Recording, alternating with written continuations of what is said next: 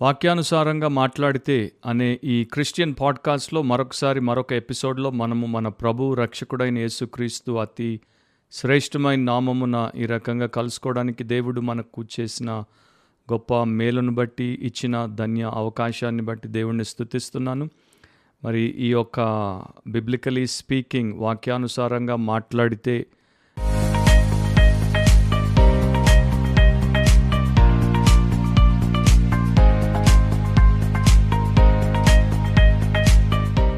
అనే పాడ్కాస్ట్లో ఫెయిత్ విశ్వాసము ఫ్యామిలీ కుటుంబము చర్చ్ సంఘము కల్చర్ మన చుట్టూ ఉన్నటువంటి సంస్కృతి సాంప్రదాయం. సమాజంలో మనం బ్రతుకుతున్నాం గనుక అది మనల్ని ప్రభావితం చేసేటువంటి శక్తితో ఉంటుంది కనుక వీటికి సంబంధించి దేవుడి యొక్క సత్య వాక్యపు విశ్లేషణతో వాక్య వివేచనతో వాక్యానుసారంగా ఆలోచించి వాక్యానుసారంగా మాట్లాడి వాక్యానుసారంగా జీవించుటకు దోహదపడుతుందని ఉపయోగపడుతుందని క్రీస్తునందున్నటువంటి దేవుని పిల్లలకు లేక దేవుని పరిచారకులకు ఇది ప్రోత్సాహకరంగా వారిని పటిష్టపరిచేదిగా ఉంటుందని మేము ప్రార్థనతో దీన్ని అందరికీ అందుబాటులో పెడుతున్నాం. అండ్ ఈరోజు ఎపిసోడ్లో చాలా కీలకమైన అండ్ గంభీరమైనటువంటి అంశాన్ని చాలా క్లుప్తంగా నేను ప్రస్తావిస్తాను. ప్రపంచంలో ప్రస్తుతము ఒక ఆత్మీయ నాయకుడిగా పేరుగాంచినటువంటి ప్రముఖ వ్యక్తి ఆయన యొక్క జీవితంలో పడిపోవడాన్ని బట్టి పాపము చేత ఆయన మరణ పర్యాంతరం ఆయన యొక్క విషయాలన్నీ కూడా బయటపడడం చేత చాలామంది సోషల్ మీడియాలో క్రిస్టియన్ టెలివిజన్లో సెక్యులర్ టెలివిజన్లో మరి క్రిస్టియన్ అండ్ నాన్ క్రిస్టియన్ పబ్లికేషన్స్లో ఆయన గురించి ప్రపంచమంతా కూడా మారుమోగిపోతుంది. గత రెండు ఆదివారాలు ప్రభు దినాల్లో లాస్ట్ టూ సండేస్ నేను కూడా నా యొక్క మెసేజ్లో దాని గురించి బ్రీఫ్గా ప్రస్తావించాను. ఇది చాలా బాధాకరమైనటువంటి విషయము and at the same time ఇది మనల్ని ఆలోచింపజేసేటువంటి విషయం మనకు భయాన్ని కలిగించేటువంటి విషయం. నేను కూడా నా యొక్క మరి చిన్న అంటే బ్రీఫ్ అనాలిసిస్ దీని గురించి చెప్తాను అని చెప్పాను. కొంతమంది దీని గురించి చెప్పమని మరి వారు రిపోర్ట్లు కూడా నాకు పంపారు చెప్పమని నన్ను కోరారు. ఒక సోదరుడు మాత్రం దీని గురించి చాలామంది ఆల్రెడీ చెప్పేశారు కనుక మీరు చెప్పకపోతే మంచిది అని కూడా ఆయన ఎస్ఎంఎస్ పంపారు. కోర్స్ ఎవరైనా సరే వారికి ఉన్నటువంటి అభిప్రాయాన్ని బట్టి మాలాంటి సేవకులకు వారి అభిప్రాయాలు తెలియచేయొచ్చు. ఈ పలానా అంశం గురించి చెప్పండి పలానా విషయం గురించి మాట్లాడండి పలానా రీతిలో అంటే బాగా గట్టిగా చెప్పండి బలంగా చెప్పండి లేకపోతే వద్దులేండి దాన్ని ఎందుకు ప్రస్తావిస్తారు దాని గురించి ఎందుకు మాట్లాడతారు దానివల్ల ఇబ్బంది అని రెండు రకాలుగా మాట్లాడేవారు ఉంటారు. దేవుడి చేత పంపబడినటువంటి సేవకుడు ప్రధానంగా దేవుడి యొక్క ఆదేశము కింద పనిచేస్తాడు. దేవుడు ఏం చెప్పమంటే దాన్ని చెప్తాడు దేవుడు ఏం చెప్పకూడదంటే దాన్ని చెప్పడు. దేవుడు ఎలా చెప్పమంటే అలా చెప్తాడు ఎలా చెప్పకూడదంటే అలా చెప్పడు. కనుక servant of God is under God's command God's commission. He goes forth with the word of God God's message. అది నా యొక్క ప్రియ మరి సోదర సోదరీమణులు కూడా దృష్టిలో పెట్టుకుంటే బాగుంటుంది. మీ సలహా ఎప్పుడైనా మాకు ఇవ్వచ్చు. కానీ ప్రభు మాకు ఏమి భారముగా ఏది మా యొక్క ఆదేశముగా ఇస్తాడో దాన్నే మేము మాట్లాడతాం. అండ్ మాకున్నటువంటి దృష్టికోణం మీకు ఉండకపోవచ్చు మాకున్న వాక్య అవగాహన మీకు ఉండకపోవచ్చు మాకు దేవుడి యొక్క గంభీరత్వం ఏంటో అండ్ పాపం యొక్క హేయకరమైనటువంటి తీవ్రత ఏంటో తెలిసినంతగా మీకు తెలియకపోవచ్చు. మేం చూసినట్టు మీరు చూడకపోవచ్చు. మేం బాధపడినట్టు మీరు బాధపడకపోవచ్చు. కనుక మీ స్థాయిలో మీరు ఆలోచిస్తారు మా స్థాయిలో మేము ఆలోచిస్తాం. మీ పని మీరు చేయండి మాకు దేవుడిచ్చినటువంటి పరిచర్యను మమ్మల్ని చేయనివ్వండి. నేను ప్రస్తావిస్తున్నటువంటి వ్యక్తి రవి జకరియస్. మరి ఇంటర్నేషనల్ ఇవాంజలిస్ట్ అపాలజిస్ట్గా పేరుగాంచినటువంటి వ్యక్తి.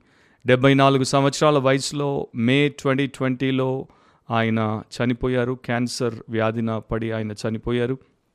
ఆయన చాలా అంటే ఉన్నతమైనటువంటి రీతిలో ఒక గొప్ప సేవకునిగా ప్రపంచ స్థాయి మేధావుల మధ్యలో యూనివర్సిటీస్లో అండ్ ఎవరికి దొరకనటువంటి అరుదైనటువంటి ప్లాట్ఫామ్స్లో సెక్యులర్ ప్లాట్ఫామ్స్లో ఆయన ప్రభు కొరకు వాక్య పరిచారకుడిగా లేకపోతే విశ్వాస సమర్థకుడిగా అపాలజిస్ట్గా డిఫెండర్ ఆఫ్ ద ఫెయిత్గా ప్రజెంట్ చేయబడ్డాడు. అండ్ ఇన్యూమరబుల్ ఆపర్చునిటీస్ని అంటే అసంఖ్యాకమైన అవకాశాలని వాడుకున్నాడు. వేల మంది అండ్ సమ్టైమ్స్ లక్షల్లో విద్యార్థులు నాస్తికులుగా ఏతీస్టులుగా ఉన్నటువంటి విద్యార్థులు విశ్వాసంలో వారికి ఉన్నటువంటి సందేహాలు వారికి ఉన్నటువంటి భయాలు వారికి ఉన్న ప్రశ్నలు ఎవరి దగ్గర వారికి అందుబాటులో మరి దొరక్కపోయినప్పుడు ఇలాంటి వ్యక్తులు వారికి అందుబాటులోకి వచ్చి వారిని డిబేట్స్ ద్వారా క్యూఎండేల ద్వారా అండ్ వారికి లెక్చర్స్ ద్వారా వారి యొక్క ఆధ్యాత్మిక జీవితంలో వారికి ఒక ప్రకాశాన్ని ఇవ్వడానికి కూడా వాడబడ్డారు. సరే వారు చేసినటువంటి విషయాలను ఒకవైపున అండ్ వారు చేయకూడనటువంటివి ఏవైతే చేశారో వాటిని ఒకవైపున పెట్టి చూసేవారు ఉన్నారు అండ్ ఎక్కువ కాలము ఈ విషయాల్లో అవగాహన లేనటువంటి వారు కూడా ఈ రోజున మాట్లాడుతున్నారు. అది కూడా వేరే విషయం. Direct coming to the point ఆయన మీద చాలా అలిగేషన్స్ వచ్చాయి. తర్వాత మరి క్రిస్టియానిటీ టుడే వారు పోయిన సంవత్సరం సెప్టెంబర్ ట్వంటీ ట్వంటీలో మరి ఆర్టికల్ని పబ్లిష్ చేశారు. తర్వాత ఈ సంవత్సరం ఫిబ్రవరి ట్వంటీ ట్వంటీ వన్లో రవి జకరియస్ ఇంటర్నేషనల్ మినిస్ట్రీస్ వారు ఏర్పాటు చేసినటువంటి ఒక investigative agency Miller and Martin అనేటువంటి ఒక లా ఫామ్ ఏజెన్సీ ఇన్వెస్టిగేషన్ చేసి అన్ని వివరాలు బయటికి తీసుకుని వచ్చారు. ట్వంటీ సిక్స్టీన్ నుండి అనుకుంటాను స్టీవ్ బాగ్మన్ అనేటువంటి ఒక ఏథీస్ట్ రవి జకరియస్ మీద ఆలోచన చేసి ఆయన్ని అనుసరించి ఇన్వెస్టిగేట్ చేసి చాలా విషయాలు బయటికి తీసుకుని వచ్చాడు. ఒక పుస్తకాన్ని కూడా రాశాడు. తర్వాత జూలీ రాయ్స్ అనేటువంటి ఇంకొక ఇన్వెస్టిగేటివ్ జర్నలిస్ట్ కూడా ఆయన గురించి చాలా పబ్లికేషన్స్ని ఆర్టికల్స్ రూపంలో రాసింది. ఇంకా చాలామంది మాట్లాడారు. ఆర్జెడ్ఐఎంలో ఉన్నటువంటి ఇన్సైడర్స్ అంటే ఆయనతో కలిసి పనిచేసినటువంటి వారు. ఆయన అసోసియేట్స్గా రిసోర్స్ పర్సన్స్గా ఆయన యొక్క స్టాఫ్గా ఉన్నవారు కూడా దీని గురించి గతంలో ప్రస్తావించారు ప్రస్తుతం మాట్లాడారు. అండ్ ఇంకా చాలా రకాలుగా ఇది వేరే వారి ద్వారా కూడా బయటికి రావడం జరిగింది. ఏది ఏమైనప్పటికీ ఈ వివరాలన్నీ కూడా పబ్లిక్ డొమైన్లో అందరికీ అందుబాటులో ఉన్నాయి కనుక ఏం జరిగింది అనేటువంటి విషయాన్ని గురించి నేను మరలా మీకు చెప్పాల్సిన అవసరం లేదు. కాకపోతే ఈ పరిస్థితుల్లో మనం ఎలా అవగాహన తెచ్చుకోవాలి ఎలా మసులుకోవాలి అనేది క్లుప్తంగా చెప్పి ఈ ఎపిసోడ్ని ముగింపుకు తీసుకుని వస్తాను. రోమీలకు రాసిన పత్రిక రెండో అధ్యాయం ఇరవై ఒకటి నుండి ఇరవై నాలుగు వరకు చదివినప్పుడు ఎదుటివానికి బోధించు నీవు నీకు నీవే బోధించుకొనవా? దొంగిల వద్దని ప్రకటించు నీవు దొంగిలెదవా? వ్యభిచరింపవద్దని చెప్పు నీవు వ్యభిచరించెదవా? విగ్రహములను అసహించుకొను నీవు గుళ్ళను దోచెదవా? ధర్మశాస్త్రమందు అతిశయించు నీవు ధర్మశాస్త్రము మీరుట వలన దేవుని అవమానపరచెదవా? రాయబడిన ప్రకారం మిమ్మను బట్టియే కదా దేవుని నామము అన్య జనుల మధ్యను దూషింపబడుచున్నది. అని సూటిగా వాక్యము దేవుని యొక్క నిత్య సత్య వాక్యము శక్తివంతమైన వాక్యము ప్రతి ఒక్కరిని దాన్ని చదివి విని బోధించే ప్రతి ఒక్కరిని ప్రశ్నిస్తుంది. మరి ఇది ఆయనకు కూడా వర్తించేటువంటి విషయం. కోర్స్ ఆయన ఇప్పుడు మన మధ్యలో సజీవుల లెక్కలో లేరు. అయితే ఆయన యొక్క వివరాలు మరి అన్ని ఇన్వెస్టిగేషన్లో ఉన్నాయి మీకు అందుబాటులో ఉన్నాయి. జస్ట్ నేను పాయింట్అవుట్ చేసుకుంటూ వెళ్తాను డీటెయిల్స్లోనికి వెళ్ళను. ఆత్మీయత ఆయన ఆత్మీయత గురించి చాలామంది గతంలో కూడా అభ్యంతరాన్ని వ్యక్తపరిచారు. ఆయన టెస్ట్ మనీ ఇమోషనల్గా ఉంటుంది స్పిరిచువల్గా ఉండదు. దాంట్లో సువార్త ప్రస్తావన పెద్దగా లేదు. దాంట్లో మారు మనసు అనుభవం క్రొత్త జన్మ అనుభవం పశ్చాత్తాపపు అనుభవం గురించి ప్రస్తావన లేదు అని అన్నారు. ఆ తర్వాత ఆయన ఒక చర్చ్ మెంబర్ కాదు. ఆయన డినామినేషన్ క్రిస్టియన్ మిషనరీ అలయన్స్ వారు ఆయన్ని ఆర్డైన్ చేసినప్పటికీ కోర్స్ ఇప్పుడు ఈ యొక్క విషయం బయటికి వచ్చిన తర్వాత వారు పోస్తమస్లీ అంటే ఒక మనిషి చనిపోయిన తర్వాత వారి చరిత్ర నూట నలభై సంవత్సరాల చరిత్రలో ఆయన యొక్క ఆర్డినేషన్ని మొట్టమొదటిసారి వారు క్యాన్సిల్ చేశారు. ఇది కూడా చాలా పెద్ద విషయమే. ఆయన ఏ లోకల్ చర్చ్కి సంబంధించినటువంటి వ్యక్తి కాడు no church member there is no accountability ఎవరికి లెక్క చెప్పాల్సిన అవసరత లేదు ఎవరి ఆత్మీయ నాయకత్వం కింద లేడు ఆయన్ని అడిగేవారు లేరు అని ఆయన అసోసియేటే శామ్ ఆల్బరీ అనేటువంటి ఆయన అసోసియేట్ కూడా దీని గురించి ఇంటర్వ్యూలో బాధపడ్డాడు. సంవత్సరంలో రెండు వందల యాభై దినాలకు పైచిలుకు దినాలు ఆయన ప్రపంచంలో ఆయన ఎక్కడెక్కడికి వెళ్తాడో అక్కడికెక్కడికి వెళ్ళేవాడు. కనుక ఆయన్ని నిర్బంధించడానికి కానీ ఆయన్ని నియంత్రించడానికి కానీ ఆయన్ని ఒక మంచి స్థితిలో ఉంచడానికి అవకాశం లేకుండా పోయింది అని అన్నారు. రెండవది ఆయన అర్హతల గురించి వచ్చినటువంటి వివాదం క్వాలిఫికేషన్స్ ఆయన క్రెడెన్షియల్స్ మీద కూడా చాలా రకాలుగా దుమారము లేచింది. రవి జకారియస్ ఆక్స్ఫర్డ్లో ప్రొఫెసర్ అని తర్వాత అఫీషియల్ లెక్చరర్ అని చెప్పుకున్నాడు. అది నిజం కాదన్నారు. అఫీషియల్గా ఆక్స్ఫర్డ్ వాళ్ళు కూడా ఇది నిజం కాదని తేల్చేశారు. ఆయన కేంబ్రిడ్జ్ ఎడ్యుకేటెడ్ అని చెప్పాడు. అది కూడా వాస్తవం కాదని తేల్చేశారు. ఆయన పలానా ప్రొఫెసర్ కింద పోకింగ్ హాన్ అనేటువంటి ప్రొఫెసర్ కింద క్వాంటమ్ ఫిజిక్స్ నేర్చుకున్నాను అని చెప్పారు. అది నిజం కాదని తేల్చేశారు. తర్వాతిక అలాంటివి మరి చాలా విషయాలు ఆయన బయో అండ్ ఆయన వెబ్సైట్లో తరచూ ఆయన మాట్లాడేటువంటి ప్లాట్ఫామ్స్ మీద ఆయనే స్వయంగా చెప్పేవాడు. ఆయన యొక్క పుస్తకాల్లో వాటిని ప్రస్తావించాడు. ఇవన్నీ కూడా నిజం కాదు అవాస్తవాలు అని చెప్పడం జరిగింది. నిజ నిర్ధారణ జరిగింది. రోమిలకు రాసిన పత్రికలోనే పన్నెండో అధ్యాయం మూడో వచనంలో తన్ను తాను ఎంచుకొనదగిన దానికంటే ఎక్కువగా ఎంచుకొనక దేవుడు ఒక్కొక్కనికి విభజించి ఇచ్చిన విశ్వాస పరిమాణ ప్రకారము తాను స్వస్థబుద్ధి గలవాడగుటకై తగిన రీతిగా తన్ను ఎంచుకొనవలనని నాకు అనుగ్రహింపబడిన కృపను బట్టి మీలోనున్న ప్రతివానితోనూ చెప్పుచున్నాను. ఇది చాలా స్పష్టంగా దేవుడు తన సంఘానికి తన యందు ఉన్నటువంటి విశ్వాసులకు శిష్యులకు ఇచ్చినటువంటి వాక్యం. దీన్ని ఆయన మీరాడు అన్నది మనం విన్నటువంటి వివరాలను బట్టి అర్థం చేసుకోవచ్చు. అక్కడే పన్నెండు పదహారులో హెచ్చు వాటి అందు మనస్సుంచక తగ్గు వాటి అందు ఆసక్తులై ఉండుడి మీకు మీరే బుద్ధిమంతులని అనుకొనవద్దు అని కూడా రాయబడింది. మన ప్రభు రక్షకుడు భూలోక అధిపతి ఆయనే తను తాను తగ్గించుకుని అందరికన్నా హీనాతిహీనమైనటువంటి బానిసగా ఆయన మార్చుకుని లోకంలో రెప్యుటేషనే లేకుండా పాపులారిటీ కొరకు ఆయన పడకుండా పనిచేసి ప్రాణమిచ్చి పరలోకానికి ఆరోహణమై మన కొరకు విజ్ఞాపన చేసి త్వరలో తిరిగి రాబోతున్నప్పుడు ఆయన పేరు చెప్పుకొని ఆయన సేవకులమని మనల్ని మనం హెచ్చించుకోవడం లేని వాటిని మనకున్నట్టు ప్రపంచానికి చూపించడం సత్యాన్ని బోధిస్తూ అసత్యంగా బ్రతకడం అది మరి ఎవరు కూడా అవిశ్వాసులు కూడా ఒప్పుకునే విషయం కాదనుకుంటాను. అభ్యంతరకరమైన వ్యాఖ్యలు చేశాడు. అంటే కాంట్రవర్షియల్ స్టేట్మెంట్స్ మరి అవన్నీ కూడా మీకు పబ్లిక్ డొమైన్లో ఉన్నాయి. మార్మన్ టెంపుల్లో ఆయన వాక్యాన్ని చెప్పినప్పుడు ఖచ్చితంగా మా యేసు మీ యేసు వేరు వేరు అని సువార్తను ఆయన ప్రస్తావించలేదు అన్న అభియోగం ఉంది. రోమన్ క్యాథలిక్ల మీద కఠినమైనటువంటి స్టాండ్ తీసుకోడు ఆయన ఒక ఎక్యూమెనికల్ మరి మనిషి అన్న అభియోగం ఉంది. రిక్ వారన్ లాంటి లిబరల్ అండ్ అన్స్క్రిప్చరల్ పాస్టర్ని గొప్ప దేవుని సేవకుడు సంఘ కాపరి అని ఆయన చెప్పడం తప్పుగా చాలామంది ఎంచారు. జాయిస్ మేయర్ లాంటి ఒక word of faith prosperity gospel unbiblical టీచర్ని వరల్డ్స్ గ్రేటెస్ట్ బైబిల్ టీచర్ అని ఆయన చెప్పడాన్ని ఆయన స్వంత మనుషులు అంటే ఆయన్ని అనుసరించేటువంటి ఫ్యాన్స్ కూడా ఆయన యొక్క అభిమానులు కూడా తప్పుపట్టారు.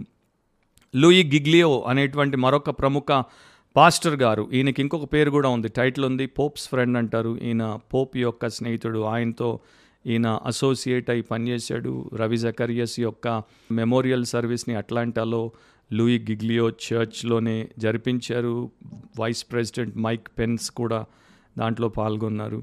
రవి జకరియస్కి ఒక యంగ్ ప్రాటిజే అంటే ఆయన తర్వాత ఆయన తయారు చేసేటువంటి వ్యక్తి ఉండేవాడు. చనిపోయాడు ఆయన. నబీల్ ఖురేషీ ఆయన మరి Bethel church California Bill Johnson యొక్క heretic church false church false teacher ఆయన దగ్గరికి ఆ చర్చ్కి వెళ్ళి అక్కడ నాకేం తప్పు కనపడట్లేదు అని చెప్పడం అది కూడా చాలామందిని ఆశ్చర్యానికి గురి చేసింది. సో వీరు విశ్వాస సమర్థకులు అని ప్రపంచానికి పరిచయం ప్రకటించుకున్నారు ఆ రకంగా పేరుగాంచారు. కానీ వీరు వాక్యానికి వ్యతిరేకంగా వాక్యాన్ని వక్రీకరించి వాక్యాన్ని వాక్యంగా కాకుండా హేయాతిహేయంగా తమ స్వార్థం కోసం వాడుకునేటువంటి వారిని సమర్థించటం ద్వారా వీరు ఎలాంటి అపాలజిస్టులు అనేది కూడా చాలామంది ప్రశ్నించారు. మొదటి కొరంతి పదకొండు ఒకటిలో అపోస్తులైనటువంటి పౌలు కొరంతి సంఘానికి చెప్పాడు నేను క్రీస్తును పోలి నడుచుకొనుచున్న ప్రకారము మీరును నన్ను పోలి నడుచుకొనుడి.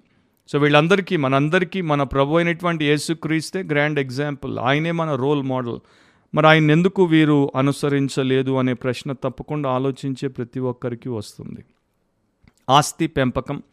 బాగా ఆస్తిని పెంచుకున్నారు అన్న అభియోగం వచ్చింది.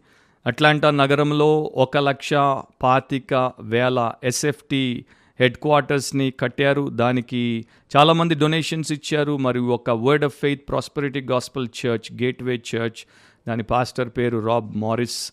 ఆయన టీడీ జేక్స్ లాంటి త్రిత్వాన్ని నమ్మనటువంటి యేసు మాత్రమే అనే వన్ఎస్ పెంటికోస్టల్ స్నేహితుడు. జోయల్ ఆస్టిన్ లాంటి సెల్ఫ్ హెల్ప్ గురు వాక్య విరుద్ధమైనటువంటి సేవకుడిగా ఉన్నటువంటి ఆయన స్నేహితుడు అలాంటి వారు ఇచ్చిన డబ్బు అంటే రాబ్ మారిస్ ఇచ్చిన డబ్బుతో ఆయన దేవుని యొక్క పరిచర్య కోసం ఒక పెద్ద హెడ్ క్వార్టర్స్ని కట్టుకోవడానికి ఆయనకు అభ్యంతరం అనిపించలేదు. ఆయన మినిస్ట్రీకి కూడా ఆయన పేరు పెట్టుకోవడాన్ని చాలామంది తప్పుపట్టారు. తర్వాత వారికి ఇంకొక వెల్ స్ప్రింగ్ ఇంటర్నేషనల్ అనేటువంటి ఈ యొక్క సమాజ సేవ చేసేటువంటి పరిచర్య ఉంది. దాని డబ్బును కూడా వారు సరిగ్గా వాడలేదన్నారు.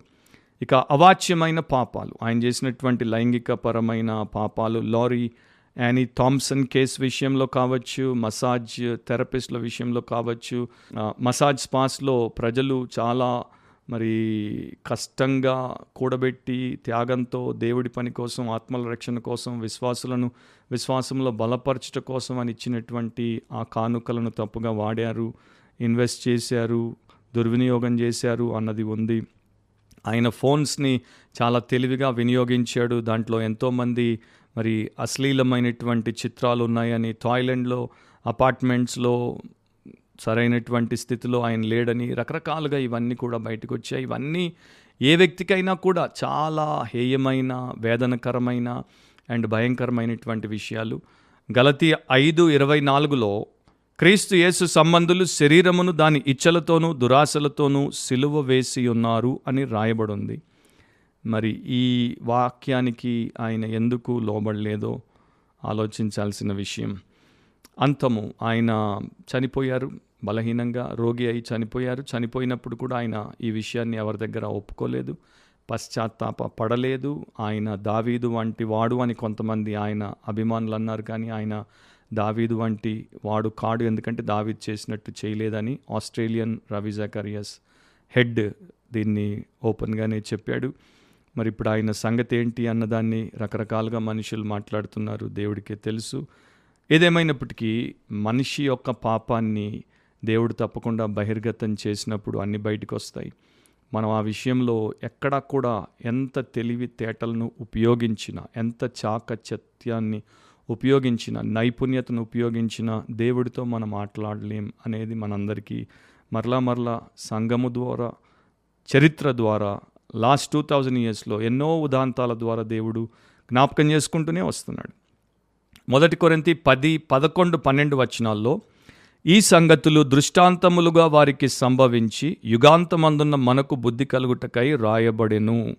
ఇస్రాయేలీలు చేసినటువంటి అక్రమాలు వారు దేవుడి వాక్యాన్ని అతిక్రమించిన ఆ పాపములను గురించి పౌలు కొరంతీలు జ్ఞాపకం చేసి ఇవి వారికి జరిగాయి. కానీ అవి మనకు యుగాంతంలో జీవిస్తున్న మనకు బుద్ధి కలిగించడానికి భయాన్ని కలిగించడానికి రాయబడ్డాయి. ఇలాంటి పరిస్థితులు ప్రపంచంలో మనం ఉన్నప్పుడు మన చుట్టూ జరిగితే మనం భయపడడానికి బుద్ధి తెచ్చుకోవడానికి బైబిల్ ప్రకారం బ్రతకడానికి మన జీవితంలో ఉన్న లొసుగులను లోటుపాట్లను సరిచేసుకోవడానికి దేవుడు మనల్ని హెచ్చరిస్తున్నాడు అనుకోవడం అవసరం. తాను నిలుచుచున్నానని తలంచుకున్నవాడు పడకుండానట్లు జాగ్రత్తగా చూచుకున్నవలను ఆయన పడ్డాడు నేనైతే పడ్ను ఆమె పడింది నేనైతే పడ్ను వారంతే నేను అలా కాదు అని చాలామంది ఇప్పటికి కూడా అనుకునేటువంటి వారే ఎక్కువ. అలా మనలో ఏ ఒక్కడు అనుకోవడానికి వీల్లేదు. ఎందుకంటే మనందరి లోపల ఉన్నటువంటి హృదయము ఎంతో ఘోరమైనటువంటి మోసకరమైనటువంటి పరిస్థితుల్ని మనకి కల్పించగలదు. శరీరము అంటే మనలో ఉన్నటువంటి ఫ్లెష్ ఆత్మకు వ్యతిరేకంగా పోరాడి మనల్ని శరీర కార్యాలకు బానిసలుగా మార్చగలదు. కనుక మనం ఎవ్వరం కూడా దేవుడి కృప లేకుండా యేసుక్రీస్తు ప్రభు యొక్క సహాయం లేకుండా పరిశుద్ధాత్మ శక్తి లేకుండా వాక్య పరిధుల్లో పరిరక్షించబడకుండా పాపములో పడకుండా ఉండలేం.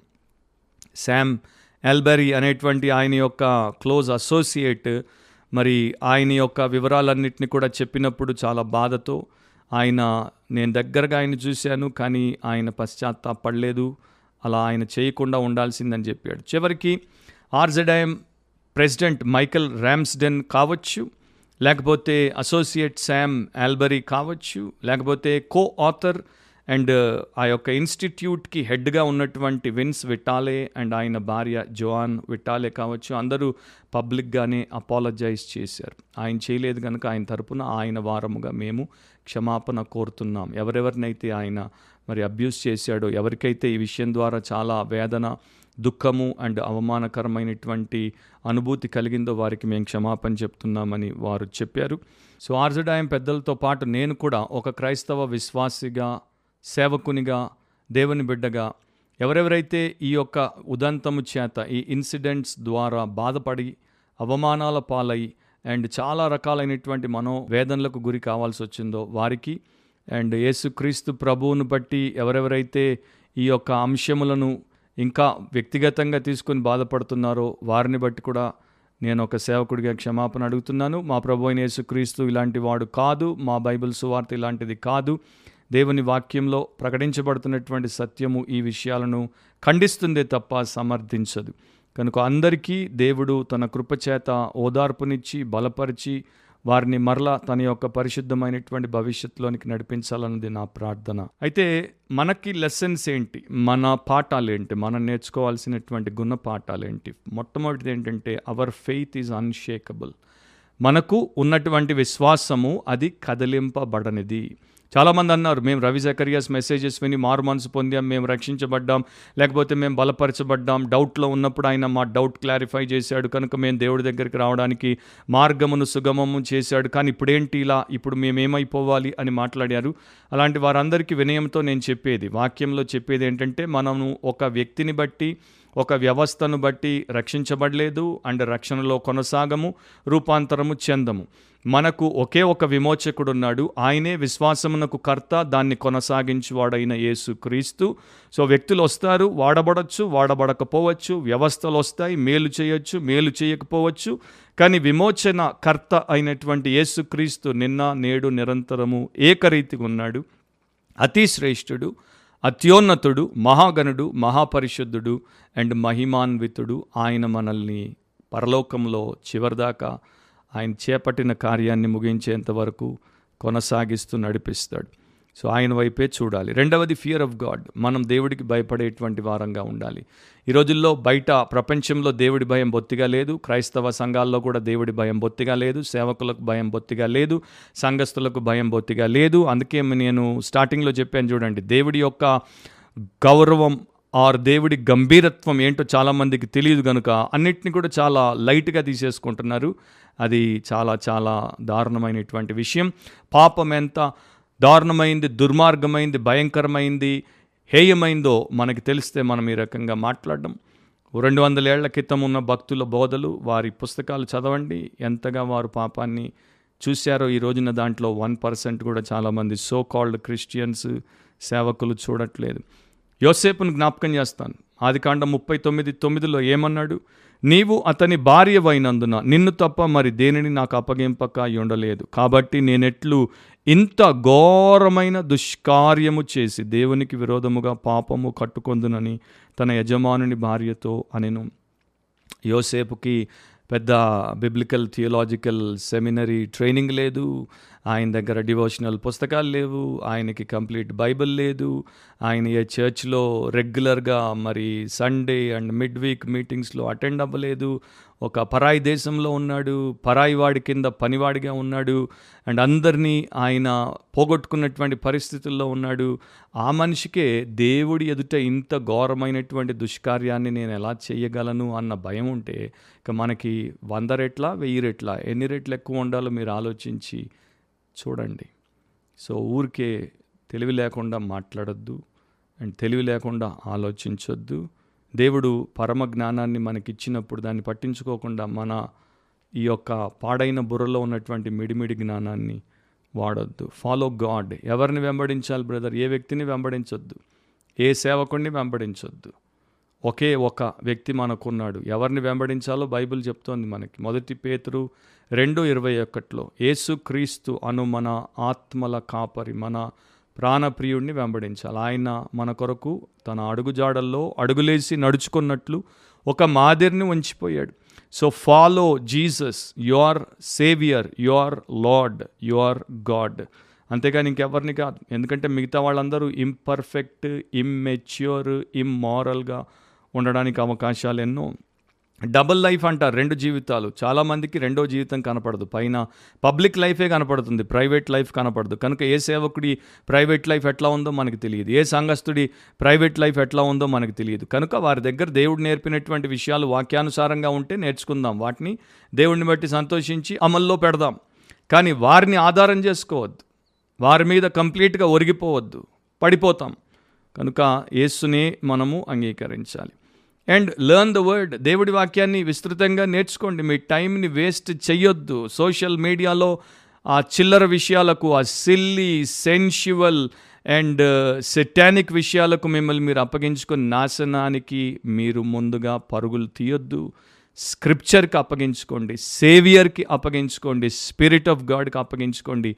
సెయింట్గా మారండి. పరిశుద్ధులుగా మారండి. మనము చివరి దినాల్లో అపాయకరమైన కాలముల్లో ఆత్మీయులు పడిపోయేటువంటి ఆజానుభావులు పడిపోయేటువంటి దినాల్లో ఉన్నాం గనుక అపవాది తన సమయం కొంచెమే అని గ్రహించి దెబ్బగొట్టే దినాల్లో ఉన్నాం గనుక యేసుకు ఎంత దగ్గరగా వాక్యము చేత ఎంత బలపరచబడి పోషించబడితే అంత క్షేమం. నాకు మీకు ప్రతి ఒక్కరికి అవసరం. చివరిది నిందారహితంగా బ్రతకండి. లివ్ అ బ్లేమ్లెస్ లైఫ్ నిందారహితంగా బ్రతకండి. మనలో ప్రతి ఒక్కరూ దేవుడు ఇచ్చిన కృపలోనే కొనసాగుతున్నాం. సో వాక్యపు వెలుగులో మనల్ని శుద్ధి చేసుకుందాం. వాక్యపు వెలుగులో మనల్ని దిద్దుబాటు చేసుకుందాం. వాక్యం గద్దించినప్పుడు లోబడదాం.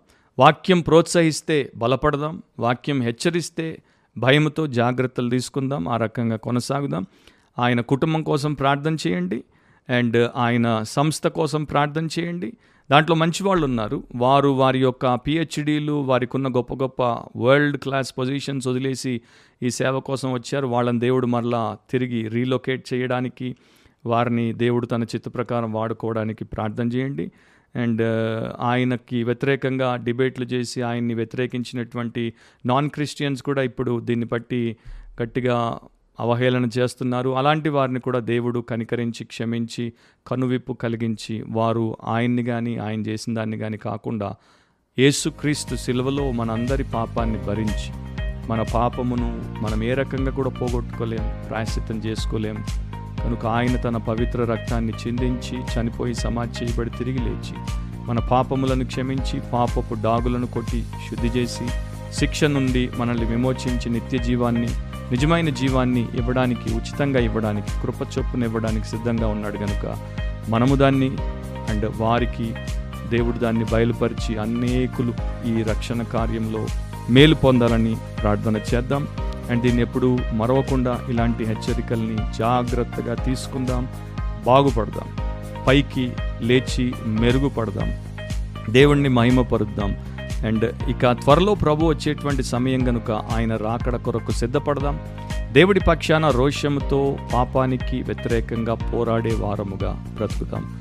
అలాంటి కృప దేవుడు ఈ యొక్క పాడ్కాస్ట్లో పాల్గొని దీన్ని చాలా జాగ్రత్తగా విని వాక్యపు విశ్లేషణతో ఆలోచించిన ప్రతి ఒక్కరికి అనుగ్రహించునుగాక మీరు మీ కుటుంబాలు పరిరక్షించబడుదురు కాక మరొక వాక్యానుసారంగా మాట్లాడితే అనేటువంటి పాడ్కాస్ట్లో మరొక విషయంతో మరొక అంశంతో ప్రభు సమయంలో మనం కలుసుకునేంత వరకు దేవుడు మనలో ప్రతి ఒక్కరిని ప్రతి నిత్యం క్రీస్తు నందు కాపాడుతూ వాక్యము చేత కడుగుతూ ఆత్మ చేత నింపి నడపాలని మా ప్రార్థన ఆకాంక్ష.